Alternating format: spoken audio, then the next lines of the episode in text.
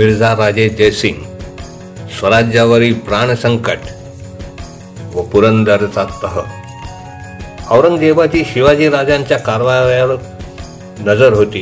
तो हे जाणून होता की राजांच्या हालचाली थांबविल्या नाहीत तर दक्षिणेकडील आपले राज्य संपुष्टात येईल. औरंगजेबाने पहिले मोठे पाऊल उचलले ते प्रचंड तयारीनिशी शाहिस्ते खानाला पाठवून परंतु राजांनी खानाची चांगलीच फटफटीची केली. त्या पाठोपाठ राजांनी सुरतही लुटली. राजांशी टक्कर देऊ शकेल असा एकच सरदार औरंगजेबाच्या डोळ्यासमोर होता. मिर्झा राजा जयसिंग. जयसिंगाचे आयुष्य लढाया करण्यातच गेले होते. अपयश त्यांना जणू माहीतच नव्हते. वयाच्या बारा वर्षापासूनच मोगल सैन्यात भरती झालेले जयसिंग यांनी अनेक मोहिमा यशस्वीरित्या पार पाडल्या होत्या. जसजसे वय वाढत होते तसे जयसिंग लढायापेक्षा मुसद्देगिरीवर जास्त भर देऊ लागले. त्यांचा पाठिंबा नसता तर औरंगजेबाचे राज्यावर येणे कठीणच होते. दुर्दैवाची गोष्ट अशी की अशी बुद्धिमत्ता कर्तृत्व हिंमत याचा उपयोग परकीय सत्तेच्या उत्कर्षासाठी होत होता. मोगल बादशाह म्हणजे पती पर परमेश्वर असे समस्त राजपुतांना वाटत असे. जयसिंग हे त्यास अपवाद नव्हते. औरंगजेबाने शिवाजीराजांविरुद्ध मोहिमेसाठी मिर्झा राजांची निवड केली. औरंगजेब अतिशय संशय स्वभावाचा होता. म्हणूनच जयसिंगावर नजर राहावी म्हणून दिलेर खान या पठाणी सरदारालाही मोहिमेत सामील होण्याचा हुकूम दिला. वीस फेब्रुवारी सोळाशे पासष्टला जयसिंग औरंगाबादला पोहोचला. परंतु मोहीम सुरू होण्याआधीच जयसिंग व दिलेर खान दोघांमध्ये मतभेद होण्यास सुरुवात झाली होती. दिलेर खानाचे म्हणणे आधी किल्ले घ्यावेत पण जयसिंगाचे म्हणणे होते आधी शिवाजीचे राज्य उद्ध्वस्त करावे.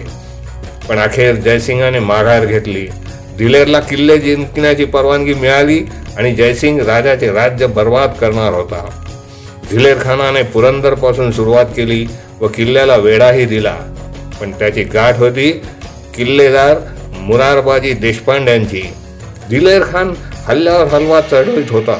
पण त्याचा काहीच उपयोग होत नव्हता.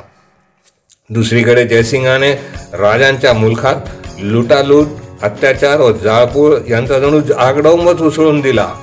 अवघ्या आठ दिवसात जयसिंगाने राजांच्या साऱ्या मुलखाची धुळधाण उडवली. राजांना आता माघार घेण्याशिवाय पर्यायच नव्हता. कारण मोहिमेचा निकाल रणांगणात लावणे म्हणजे सर्वनाशच हे राजे जाणून होते. राजांनी रघुनाथ पंतांना जयसिंगाशी बोलणी करण्यासाठी पाठविले. परंतु जयसिंगाने इतर काही बोलण्यास तयारच नव्हता. केवळ बिनशर्त शरणांगती व संपूर्ण राज्य स्वाधीन कर असेच त्याचे म्हणणे होते.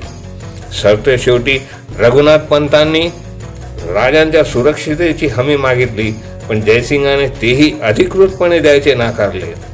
खाजगीरित्या राजांना सुरक्षितेची हमी द्यायला जयसिंगाने होकार दिला. इतके आश्वासन मिळाल्यावर राजे स्वतः निशस्त्र होऊन जयसिंगाच्या छावणीत हजर झाले. तारीख होती अकरा जून सोळाशे पासष्ट. तिकडे पुरंदरवर दिलेर खान व मुरारबाजींच्या सैन्यात तुंब युद्ध सुरू होते पण एका चकमकीत मुरारबाजी कामी आले. पण तरीही मावळे हटले नाहीत. गड पुन्हा लढतच राहिला. जयसिंगाने राजांच्या भेटीसाठी शामियाना अशा ठिकाणी उभारला जेथून पुरंदरची लढाई दिसेल. शिवाजी राजांबद्दल अनेक विचित्र समजुती मोगल छावणीत पसरल्या होत्या. पण राजे जेव्हा छावणीत आले तेव्हा काहीही चमत्कार झाला नाही. राजे सरळ सरळ सरळ आले होते. राजे भेटीला आले तेव्हा पुरंदर मुद्दामच जोरदार हल्ला करण्यात आला. हे बघून राजांनी जयसिंगाला हल्ला थांबविण्याची विनंती केली व गड खाली करून देण्याची आज्ञाही दिली.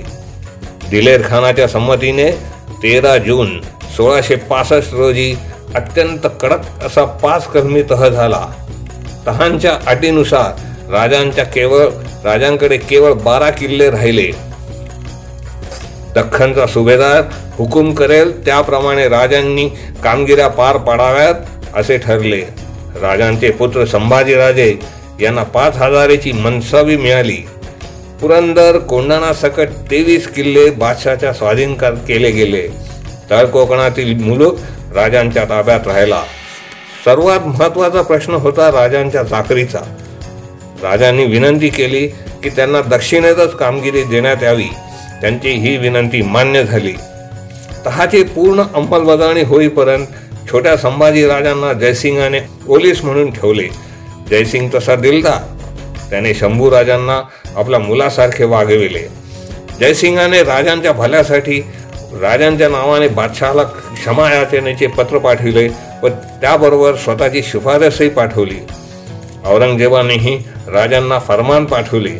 राजांना अशा फरमानांची काहीही किंमत नव्हती पण फरमान स्वीकारण्यापासून गत्यंतरच नव्हते. यानंतर जयसिंगाने विजापूरकरांविरुद्ध मोहीम आखली. शिवाजी राजांना या मोहिमेत आघाडी देण्यात आली. मुघल सैन्य विजापूरजवळ आले आणि विजापूरकरांनी त्यांच्यावर अचानक हल्ला केला व त्यात जयसिंगाचा जबरदस्त पराभव झाला. व सुमारे चौदा हजार सैन्य व अनेक सरदार कामी आले. त्यातच कुतुबशहाने आदिलशहाला पन्नास हजाराची सैन्याची कुमक पाठवली. कारण तो जाणून होता की आदिलशाहीनंतर त्यांचीच पाळी होती. जयसिंग हातबुद्ध झाला. आदिलशहा व कुतुबशहा आणि या दोघांना जर शिवाजी मिळाला तर राजांनी औरंगजेबाची भेट घ्यावी अशी जयसिंगाची इच्छा होती. म्हणून त्याने बादशाहीशी तसा पत्रव्यवहार सुरू केला होता. शहाजहानच्या मृत्यूनंतर औरंगजेबाला जरा स्वस्थता मिळाली. शिवाजीने भेटीसाठी आग्र्याला यावे ही जयसिंगाची कल्पना त्याला आवडली व त्याने राजांसाठी निमंत्रण पाठविले. जयसिंगाचा निरोप आल्यावर पाच मार्च सोळाशे सहासष्ट रोजी राजांनी आग्राचे प्रस्थान ठेवले. बरोबर होते छोटे संभाजीराजे वर बादशहाचे मनसबदार.